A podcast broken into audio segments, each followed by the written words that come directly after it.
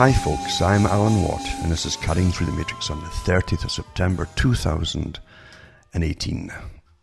I should kick off by just mentioning, before I always forget, of course, that you can buy the books and discs at cuttingthroughthematrix.com. And remember, too, you can donate and help me tick along here and pay for all different sites I have because I, I'm not selling anything else. I'm not selling, well, whatever, you know, t-shirts and products to make you live forever or things like that.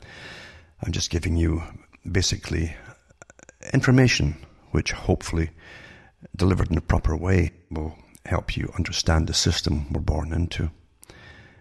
A, really good system. By good, I mean for someone who wants to study it. It's a work of something. you, could say art, I suppose, and almost in a demonic way because it's very clever. And it's clever because the ancients, uh, and we are very old, humanity is very old and look at the ancient empires, of course, from China and Middle East and different places, all the, the, places that actually had written histories. And even Plato's great uncle, uh, Solon, who went off, as they all did, all the aristocracy went off to study in Egypt at the time, of ancient Greece, that is. And he was told, you Greeks don't even know how old you are. That was back then and how many empires had risen and managed the world and fallen over maybe even thousands of years. Now, since they had empires in ancient times, going way back, way back even before Christianity, for instance, for maybe, maybe, maybe thousands of years. We just don't know. Although they're always finding evidence of new civilizations, or new old civilizations, put it that way, all over the place, actually, in the ancient world. But an empire tells you that you have something very important, and that is an understanding of human nature and how to control human nature in order to profit from the bulk of the population. That's what it's all about. Always has been, always is today. In fact, same thing. It is. Therefore, they had the sciences, like Machiavelli of the Middle Ages, they had the sciences in ancient times as well by the studying of human nature. We've got to stop thinking that because TV wasn't invented thousands of years ago that they, that they, they couldn't learn about all the things that you're studying today. Knowledge was always accumulated because knowledge is power. And for ruling people, you've got to always have the, it written down or at least passed on in, in, to, to students as to how to control and manage uh, the general population, how to profit from. It's always to do with profiting from the bulk of the populace. I've always mentioned that Albert Pike made a big thing about this too in a very small little statement. It's a big thing, big state, big big meaning behind a little statement, and that he, that he, we make no apologies for for nature because it's an elitist thing for, the, for even for the low masons who don't understand that. It's very elitist and it, it picks out potential people to, for positions in different controlling functions over society. The bulk of the populace never get to that position, of course. They're the outer portico, as Pike said. But they do understand human nature. Plato did the same thing, and Plato bewailed the, the fact, and so did his contemporaries, that with writing, and more, more people writing, then the art of memory and memorizing would be lost. Because in those days, you had to really, really memorize things, like you like you do with your. Well, we used to do that too with our times table, for instance, in school. But now it's all calculators and computers and and so on. But in ancient times, they, they, they started writing stuff down too, and for the controlling elite, you see, it used to be kept very secretive. And the best way to have it secretive is to be taught directly to the people without writing. No notes, no nothing. Just, just your memory is the best way for secrecy. It's also, uh, there's no evidence, you see. And even conspirators today understand that you shouldn't really have any evidence of your conspiracy, if possible, in any recorded method at all. And so they go to great lengths to try and, and be very secretive and to be anonymous. But anyway, getting back to what I'm saying, empires, the understanding of human nature, the controlling of human nature, the using of human nature for your own purposes including wars. People at the top are always ambitious, they always want more, and they intermarry with other ambitious little either city states in ancient times or countries across even even waters in those days too. They always intermarried their elites off, so, so they became one big family if possible. And those big families would go through the motions of war sometimes too, which culled down the population to an extent. It really did achieve different techniques of keeping the masses, well, ab- abused. If you abuse the masses, they cling to the abuser, all the more so to keep them safe. But the people have always been used to accumulate wealth on behalf of those who basically own them. So I go through this in my writings and in a lot of my discs, which you can buy at cuttingthroughthematrix.com website, go into the, the purchasing and so on. And I go through the techniques that have been used in ancient times and all through time to the present day because it's so important to understand human nature, maybe more so than ever before. And it's not an easy thing to teach someone. It is actually easy to teach them, I should say, but it isn't so easy in this day and age, especially, to have them still enough, still in the mind, to understand what's being said. Their minds are racing half the time because they're now living in an age of massive overstimulation. A technique admitted to by the mass of data that's thrown at them through entertainment. You get up in the morning, the radio's blasting away there, and they might go to work with radio blasting away. And these babble mouth, nonsensical disc jockeys still pushing their nonsense, this babble, like immature babble. And then they they have messages thrown at them all day long through computers and you name it. And then back again at home, and then, then they're trying to relax through escaping into fantasy and fiction. And they're getting overloaded then too. But but the mind itself finds it harder to think for itself. It's part of the technique of control. There's an old saying, be still, be still. It's like the Old Testament, it's be still and know that I am God. Same, same kind of idea in the New Testament as well. A technique, you, you got to be still once in a while. You got to do it. And when you're still, your, your mind will crowd naturally with all your little worries off the day. That's why you love to distract yourself so you don't think too much. And that's why your masters and those who own you want you to, to constantly be bombarded and have be distracted too. Then you won't think too much. You're quite safe if you don't think too much. You let everyone else do your, do your thinking for you by the data that's thrown at you through entertainment and, and different other guises. They understand in ancient times they didn't have all this extraneous entertainment. They didn't have televisions and radio. But they put on lots of plays for the people. Well, it wasn't the Greeks that invented the old plays and so on. It was much older than that. Because entertainment is essential, as Plato said too, if you are going to raise people in a city state. City states are the beehives. They become the engines of this particular artificial system. Cities don't produce much except everything to do with superfluous stuff or actually almost gossamer stuff. It's abstract. It's, it's money in itself. It's, it's, it's numbers and so on. That's what they produce. And everyone in the city must pay big high rents for tiny little places, which consumes a lot of their income for a lot of people, for working class people. And they get trapped in it. They get consumed with all the data and the things that are happening around them too. The speed, the people, blah, blah. It's very un- unnatural. Some folk say they love it, but personally, I, I, don't, I don't like it at all. Too many people in the cities.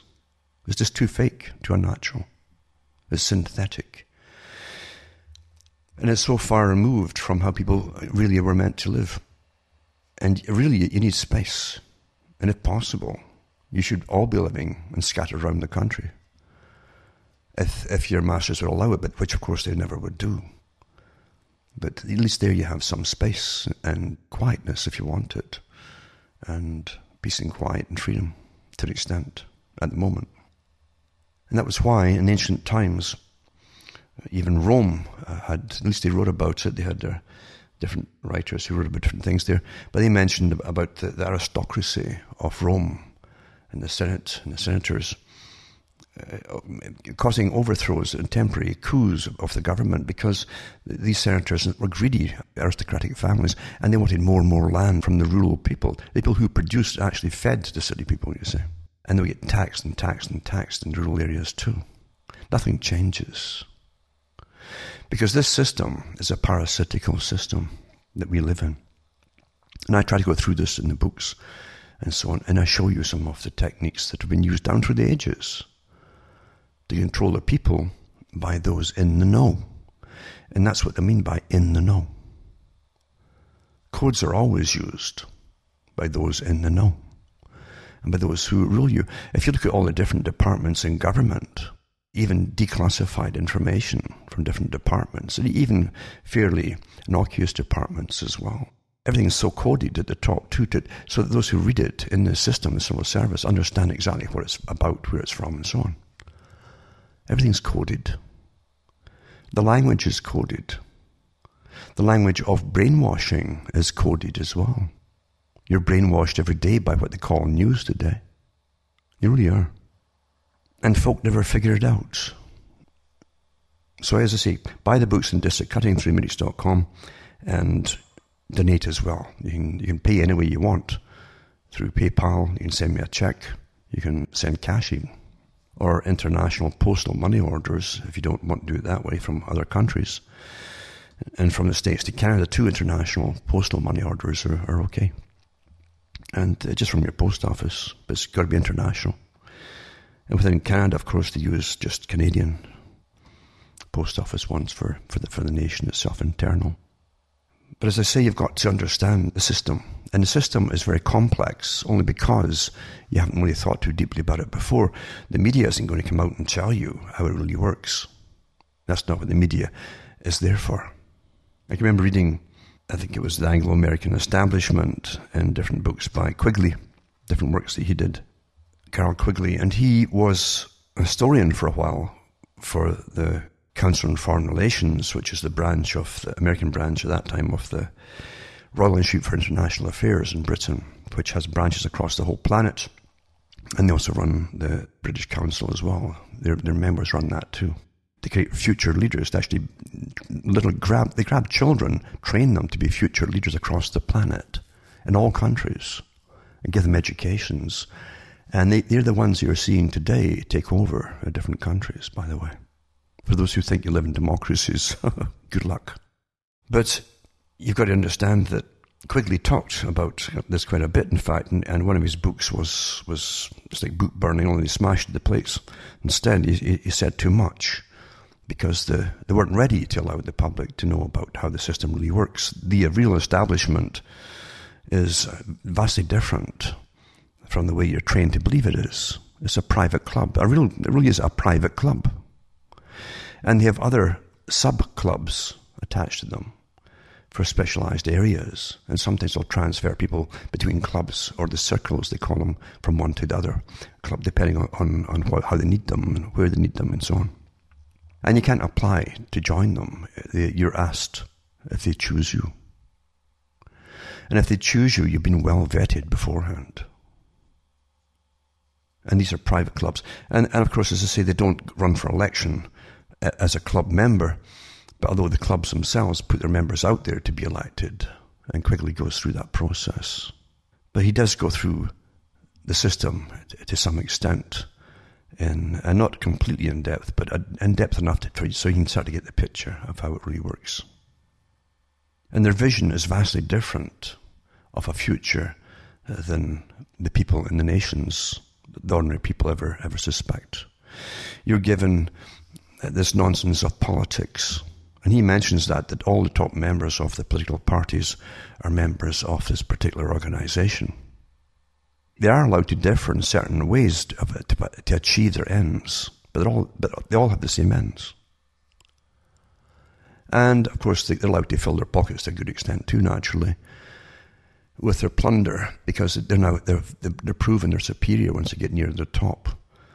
And, and, but again, they must obey the masters above them, the ones that are unelected, who really have the power. It's really interesting to understand how it really does work. And nothing as ever as it seems, of course. Uh, uh, nothing really is ever as it seems for the public. But we're trained to believe that we elect people and we have something called democracy. Although Plato and others went into democracy and they said that it always ends up in a form of communism, and then it literally is overthrown by either a coup, riots, and so on, because it cannot last. It's always so corrupt. So nothing changes, you see. Nothing ever changes. The techniques of understanding the human mind are important. The distractions are awfully important. And we're given today more entertainment than any generation has ever seen in history, as far as we know. We're given more pharmaceutical drugs that are psychoactive than any people before us, which dulls the mind.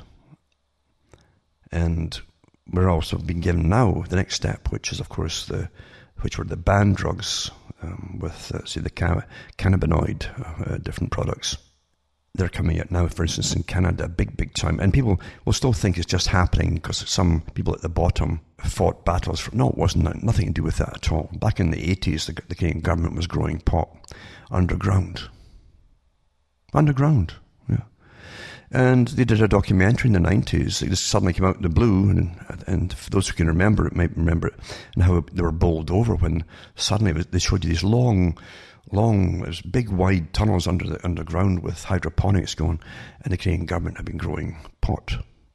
And they said at that time, well, it's for the, for the future where we might go and use it for medicine. And you can believe that if you want. And you'll find everybody who's part of the establishment, the higher establishment of Canada, will have shares in these big companies, including the police chiefs, by the way. uh, these big companies uh, that are running it today. So, anyway, man is very ancient. The art of controlling people's minds is ancient too. You'll find little clues in it, like the clues you get from Arthur C. Clarke who was one of the boys, you might say. And he wrote 2001. He wrote Childhood's End, which is about really evolution through, through aliens coming down and so on and giving people everything they wanted didn't have to work. And but they're really after the children to breed a particular generation of children that they could then evolve and take with them. And the, the old humans would have to perish and die because they were now obsolete. Because, because of course, it's to do with eugenics, you see. And Arthur C. Clarke, with the organizations he belonged to, understood this.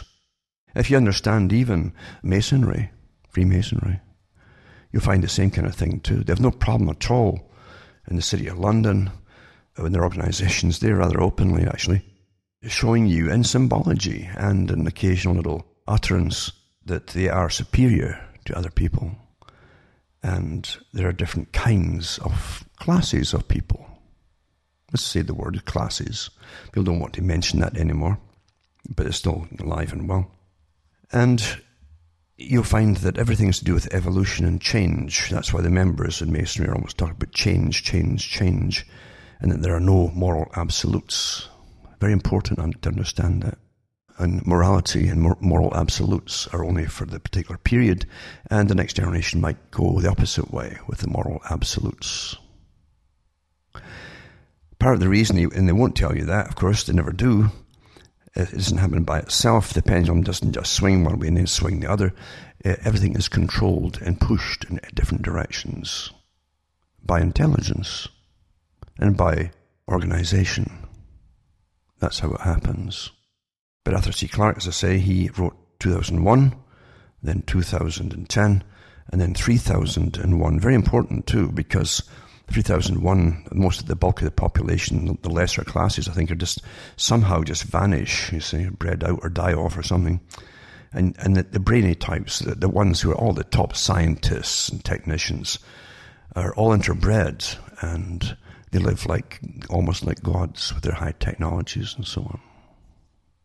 So it's not that difficult to get to the picture if you understand what you're actually saying and what they're, they're, and what they're showing in symbology and so on. It's eugenics, of course.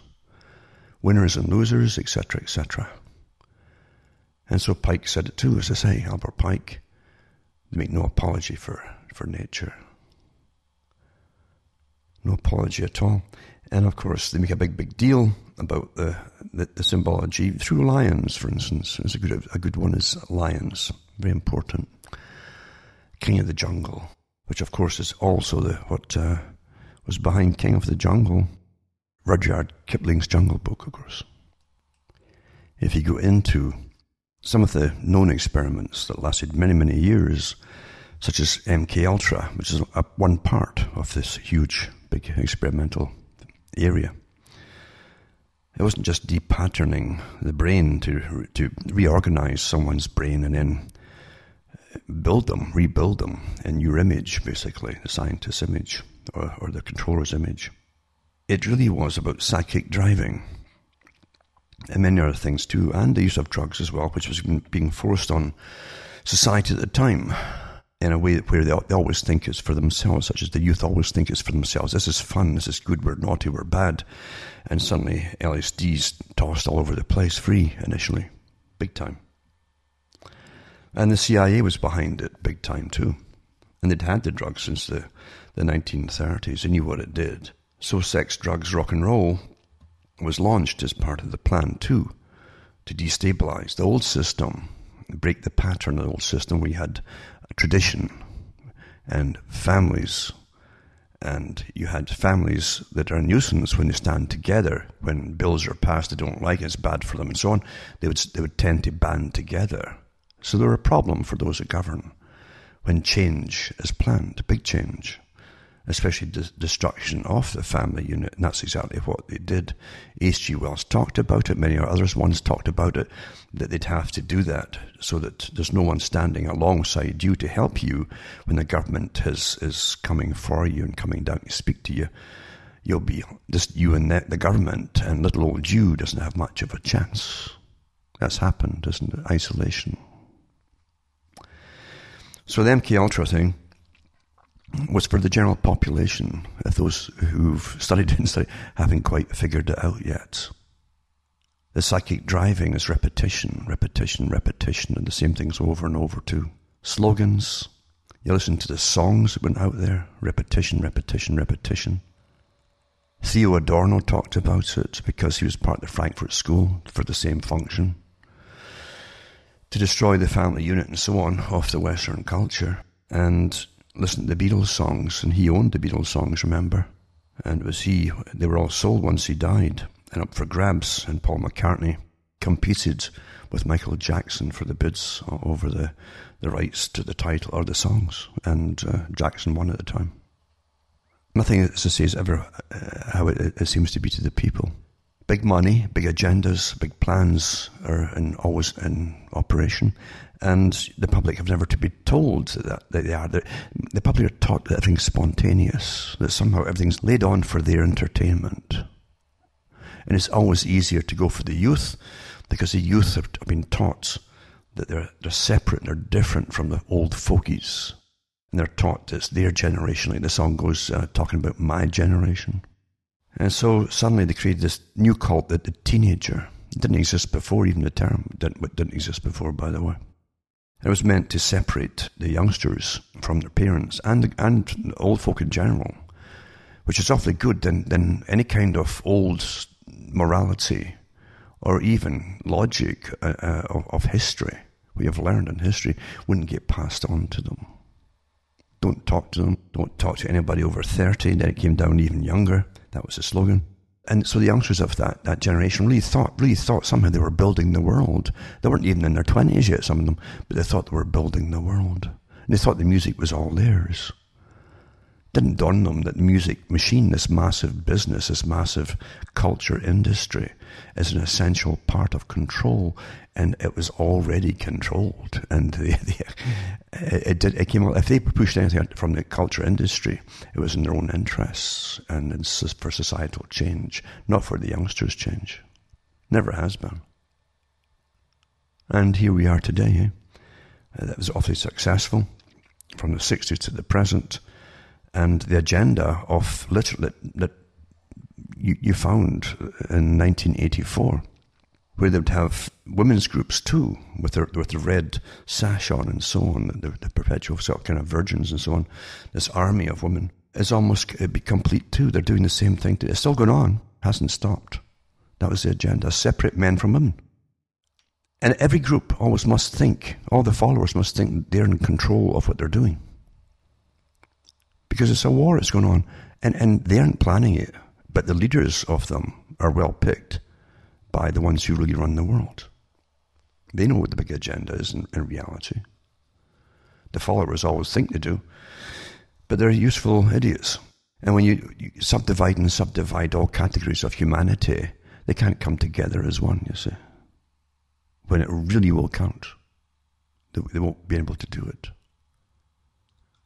And then you, you really do indoctrinate them that nothing is normal. That's where it's all supposed to go. Nothing's normal. There's no such thing as normal, like Pike said.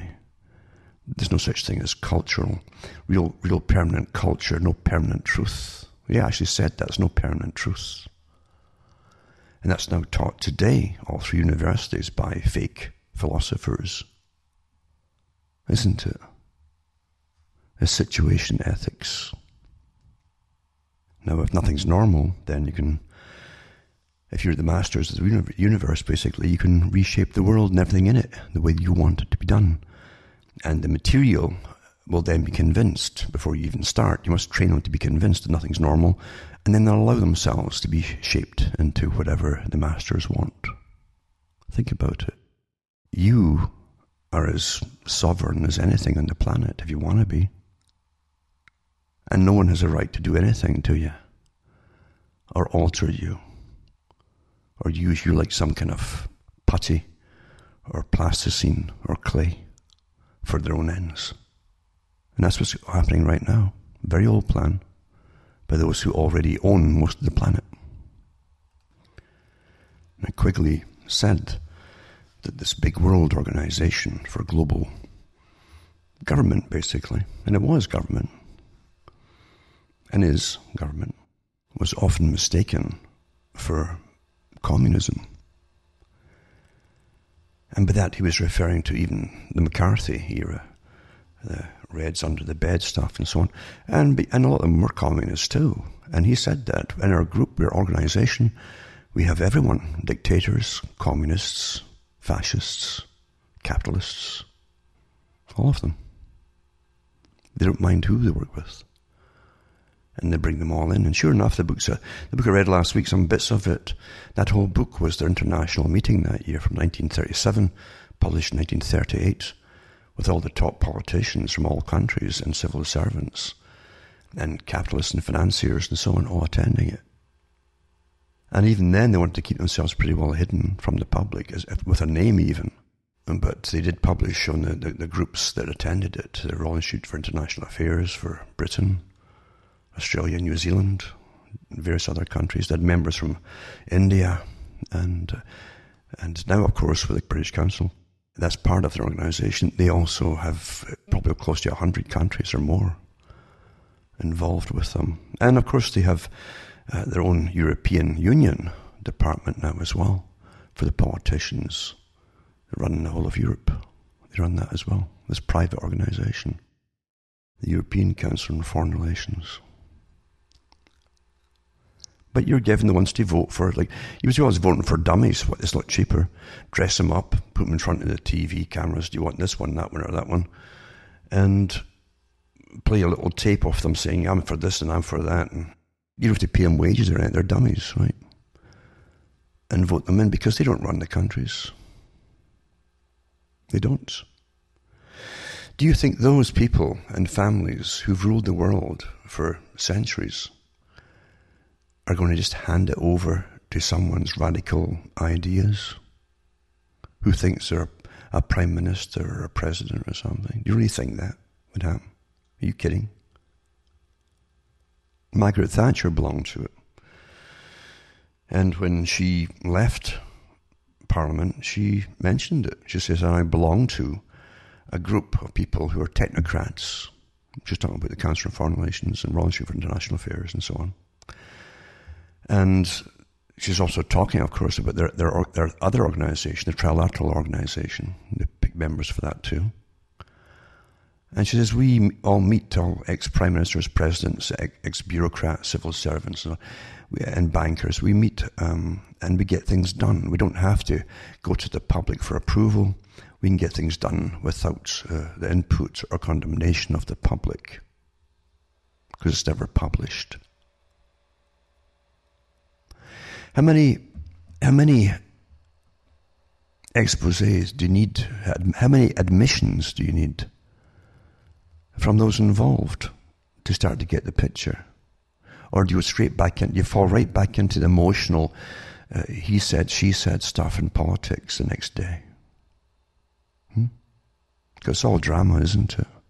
We've never seen so much drama today. It's like a soap opera. If you notice, you're not getting much of what governments are really up to with policies and so on. Because they're training you into a new system altogether where you're not really involved at all. Before you weren't involved, but at least you had an idea what, the, what was going on to an extent in some areas. Not in maybe 40, 50% of stuff you'd never know. But in some areas they had to tell you something. Today they don't. You're given soap operas instead. In all countries all countries. And government has really withdrawn from the areas of government which used to hand out little bits of, of information to the public because that was the policies that people were used to getting policies uh, at least discussed uh, in some areas, but not not anymore. They don't tell you anything. They just pass bills and so on. They pass bills, and that's what that's the first you hear them often you're under a new form, you see, has, has changed. This is the century of change, transition. That's what they call it. And it's not your place to know. They're, actually, they're becoming very arrogant again. The bureaucrats are rather obvious. It's not your place to know anything. Winners and losers. You're one of the losers, so you'd be one of them. And then they might tell you something, but uh, if you're not one of them, well, you're you're a loser. You're you're, you're the, the public, the people down there, the public. But you're given all these dramas. And if you notice, with all the protests that are going on right now in different countries, and the US is a big one, of course, first with the, it started with the Me Too's and it's gone on from there, but think about it. What you're seeing is the perfect, perfect classic demonstration of the Saul Alinsky program and the rules for radicals and how you, you, you don't debate anything calmly. You just do your chanting. When someone's trying to speak, you keep chanting over it, over and over and over. You see? Drown them out. It's all from rules for radicals. The techniques are being used right now to stop folk getting in or out of power, or whatever it happens to be. It's rather interesting to watch it, such a, a clear cut demonstration of it all. You think about it too. If if government really has, really is the way it's supposed to be, and how it's organized and so on, don't you think if there was the slightest chance that any group is trying to overthrow the system, it wouldn't be dealt with immediately? Don't you think so? Isn't that what's supposed to happen? The first law for them, first rule, is to protect and maintain itself. That's the government. That's what they do. Because the government is, is really a combination of those who really, really own the country and really rule it. And yet you're watching this thing go on and on and on and on and on. So obviously not, nothing's really hurt. No one's really hurting here. Or it would be stopped. So what we're getting is, is this soap or is it drama? What is it? The biggest news we got, really, was the speech at the United Nations by Trump. Little bits and pieces, you know. And of course, he's going to stand by for more wars in the Middle East. That's obvious. Mr. Netanyahu was there too with his his drawings and his and his his, his supposed um, evidence, etc., which we'll never get to see, you know. It's like Groundhog Day, isn't it? Over and over and over. But don't be surprised because the agenda was published in the 90s, the list of countries that must be taken out for the ones who really own the country, right? And it was uh, the General Clark mentioned it too on democracy today, was it? Or, or now, one of the two. But he mentioned the list and how he, how it was presented to him at the time. Uh, and uh, it was a shock to him. He didn't know either. And the Project for New American Century group, the neocons, had published twice in the 90s. Uh, and it still goes on because agendas are set in stone, basically. They, they don't change and give up. They might alter here and there a little bit, but they, they get what they want. They always get what they want, eventually. We see Syria just announcing that is stable enough now to try to bring refugees, Syrian refugees, back to the country to help rebuild it and so on. And now they're wanting to take Syria and Iran. Again, Iran was on the list too. And a few other countries around that area, as you know. And since, since the 90s and then 2001, added to it with, with uh, the, the, bombing of uh, Iraq and so on, and then the two out Libya as well after that too. The mass of migration in Europe has changed it forever, and it's still happening. Europe's changed forever. It's not Europe anymore, it's a different entity, really, isn't it, in transition. In countries that, that don't manufacture things so much anymore, it's mainly uh, the service industry that already is overloaded with uh, welfare because people have enough. There's not enough work for people, healthcare and all the rest of it, and and yet the populations are being told that they're going to pay more and more and more to bring in more and more refugees from all these wars. And now, and now here's another bunch of wars for the rest of the list to continue. Can you get it through your heads that people behind all these wars don't represent the people? They pretend to represent as leaders because they have a vastly different agenda than the public they pretend to serve. I don't care what side it is either. Quigley said it. They're all members of the same organization at the top.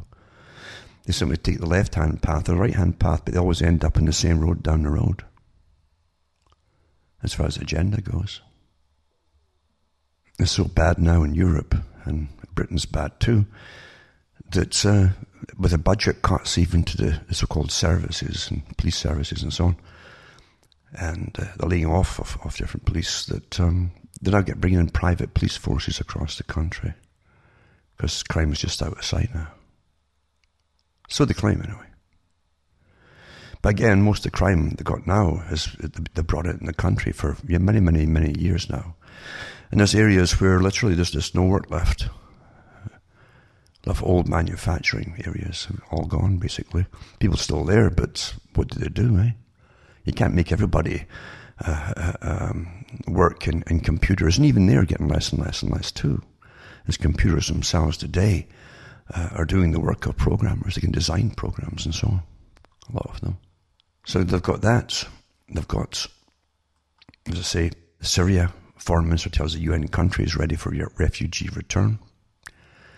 And then they got the US pulls diplomats from Iraqi city, uh, citing threats from Iran. They'll never be happy. You know, they had, um, and, and for years ago, they had the transition teams being trained for all the countries they've overthrown, trained in London, generally. So they are going to these countries, they've got the ones that will take them over, and uh, they've got their personas made up for them, and etc. Uh, etc.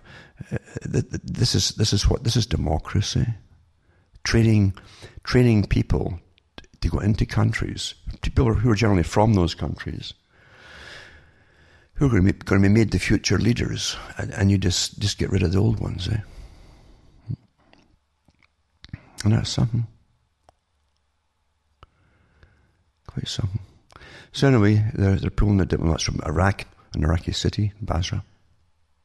And they're increasing US economic sanctions and all this kind of stuff too and it's also supposedly to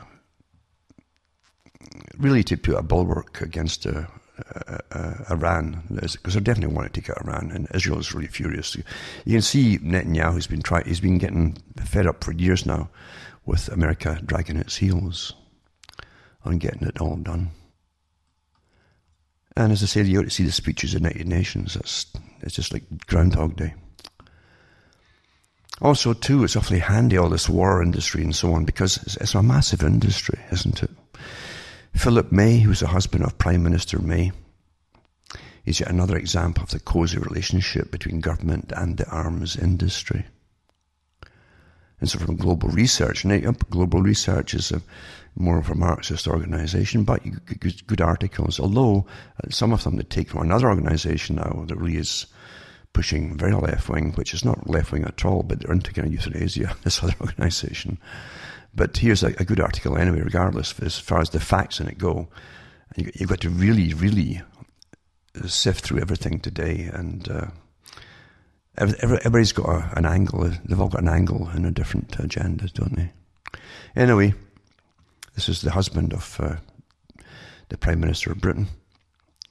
And it says selected evidence of the revolving door between Whitehall appointments, her family and friends, and the defence industry in her archives in chronological order. And they go through the different people in the defence industry, uh, the ones that they know of who are getting big, big bucks now from it's the same in the US, though, isn't it? Admiral Sir John Slater, former First Sea Lord, left the military in 1998, became a director and senior advisor to Lockheed Martin UK branch. Michael Portillo, Secretary of State for Defence from 1995 to 1997, became a son became became non-executive director of BAE System in 2002 before stepping down in 2006. Lord Reid, Secretary of State for Defence from 2005 to 2006, said in 2008 he became group, group consultant to G4S, the security company that worked closely with the Ministry of Defence in Iraq. And private, it's a mercenary organisation, really. Air Chief Marshal Sir uh, Glenn Torpy, Chief of Staff from 2006 to 2009, retired from the RAF last year, became Senior Military Advisor to BAE Systems in January. And he goes through a whole bunch of them. I won't read them all, but I'll put them up, all these links I'll put up for you to read for if you, if you care at all. And um, there's, a whole, there's just so many of them actually. Would take, would take probably an hour to read them all.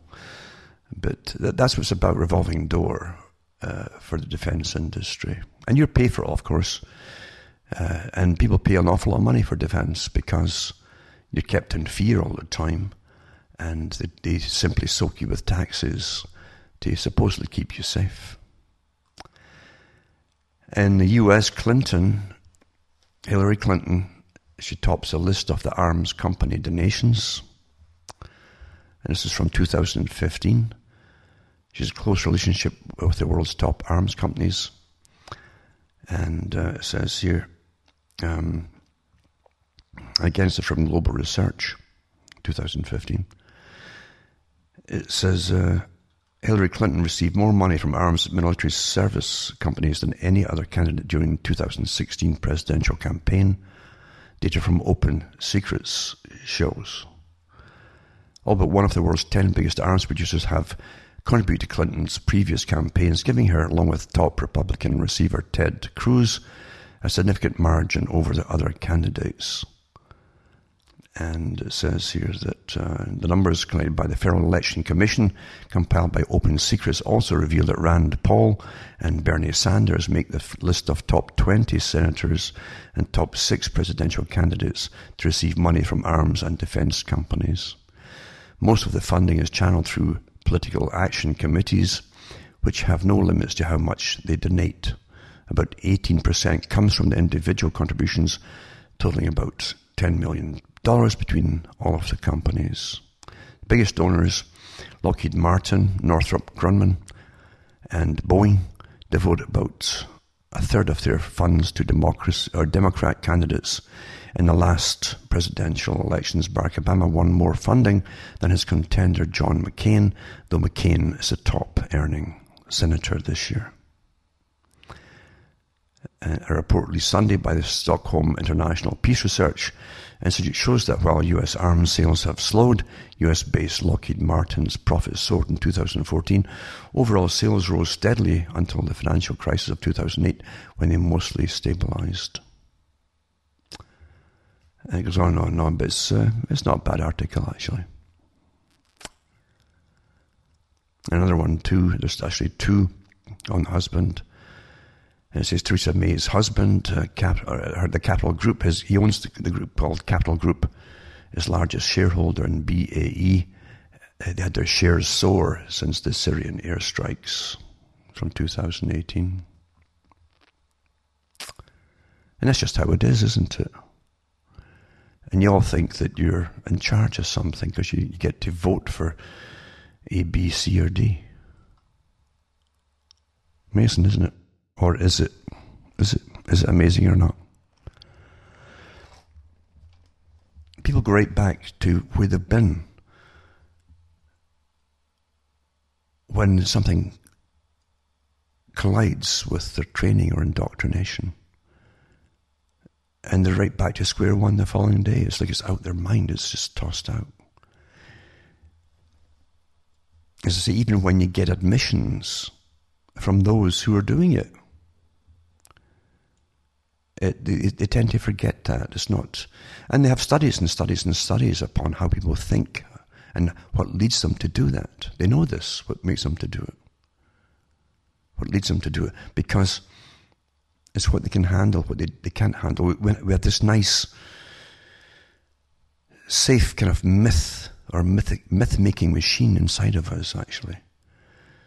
It, it keeps us kind of secure. We crack up, wouldn't we?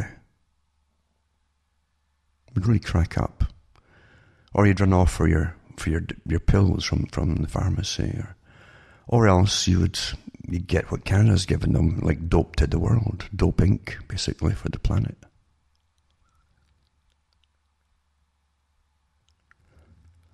Interesting article to up tonight. Common antidepressants could fuel the rise of superbugs. Study finds. So, widely prescribed antidepressant could be causing antibiotic resistance and contributing to the creation of superbugs, Queensland researchers say. And it says resistance occurs when microorganisms such as bacteria, fungi, viruses, and parasites change when exposed to some drugs such as antibiotics and antifungals, according to the World Health Organization. Mind you, too, you get more and more uh, fungi diseases in too because of the, what they're spraying on the crops now. You spray one thing and something else is going to flourish. That's what happens. Everything keeps everything else in check otherwise, you see. And you interfere with it and something gets out of control, then, gets, then they spray that with something else for that and something else gets out of control. And that's what happens. So I mentioned too how government works with your money. You, you know darn well that all big banks are kind of private, and yet you've got a strange public-private deal with some that some of the big banks, like Royal Bank of Scotland. There really isn't Scottish at all, I guess, was it?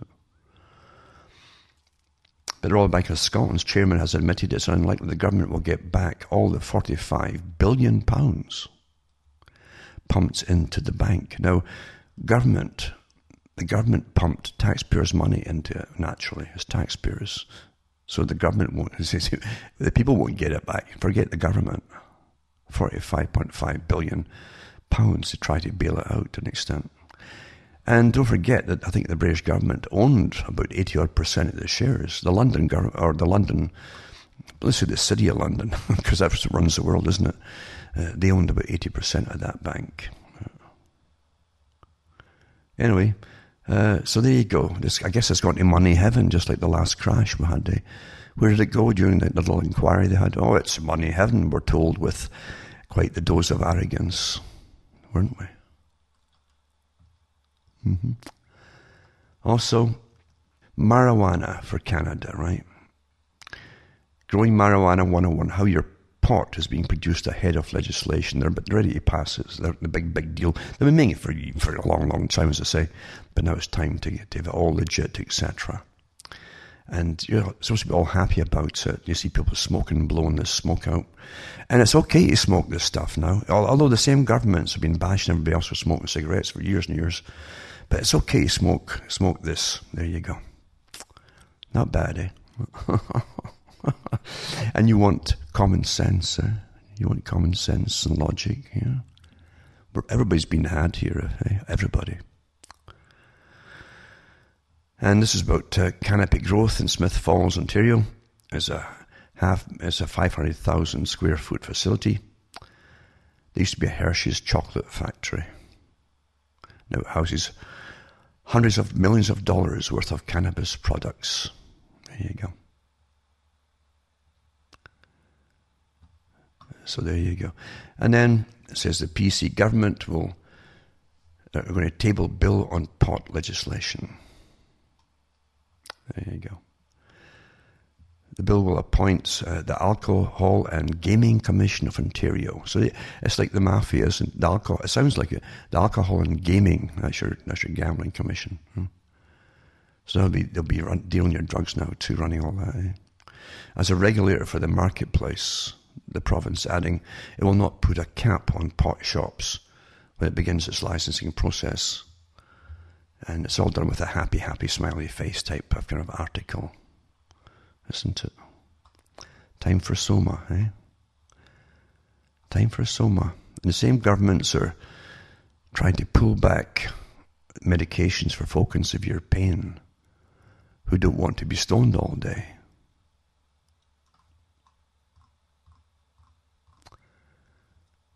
That's quite amazing, isn't it? But it isn't amazing at all. It's only amazing if you really believe that government is what you've been trained to think it is, actually.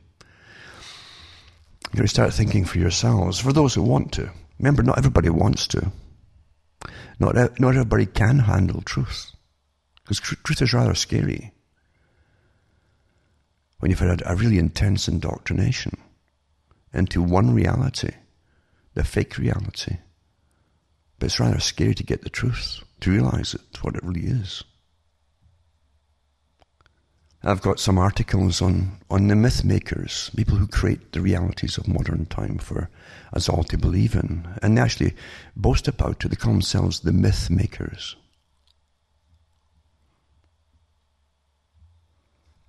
You know the sciences of behaviorism psychology and so on. The psychodynamics of growing up, the stages that you go through and how to use those stages for different ends and purposes.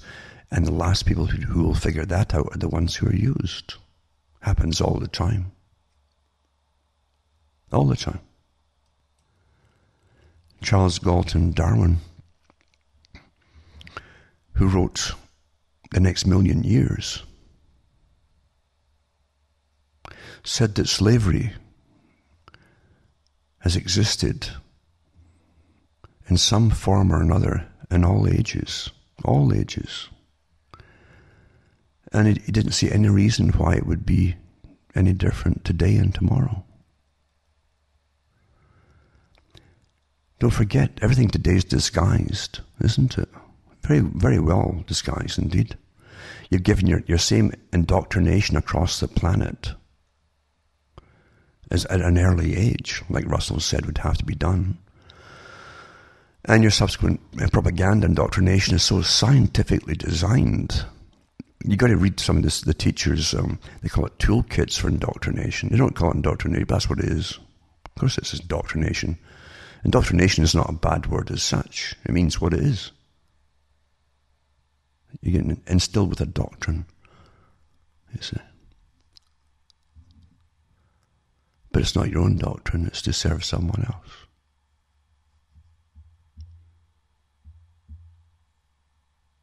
It's really amazing how, how little people really know about life. And it's kind of like the lodge door, as they say. Think about it. The lodge door in the mystique of Freemasonry. This this work this this kind of army that's scattered across the planet, everywhere, where those in the know can pick candidates to go up higher, to help, help manage the system over the people, right down to the local area. And even the ones at the bottom don't know they're being used for something else, generally, because they get little perks and, you know.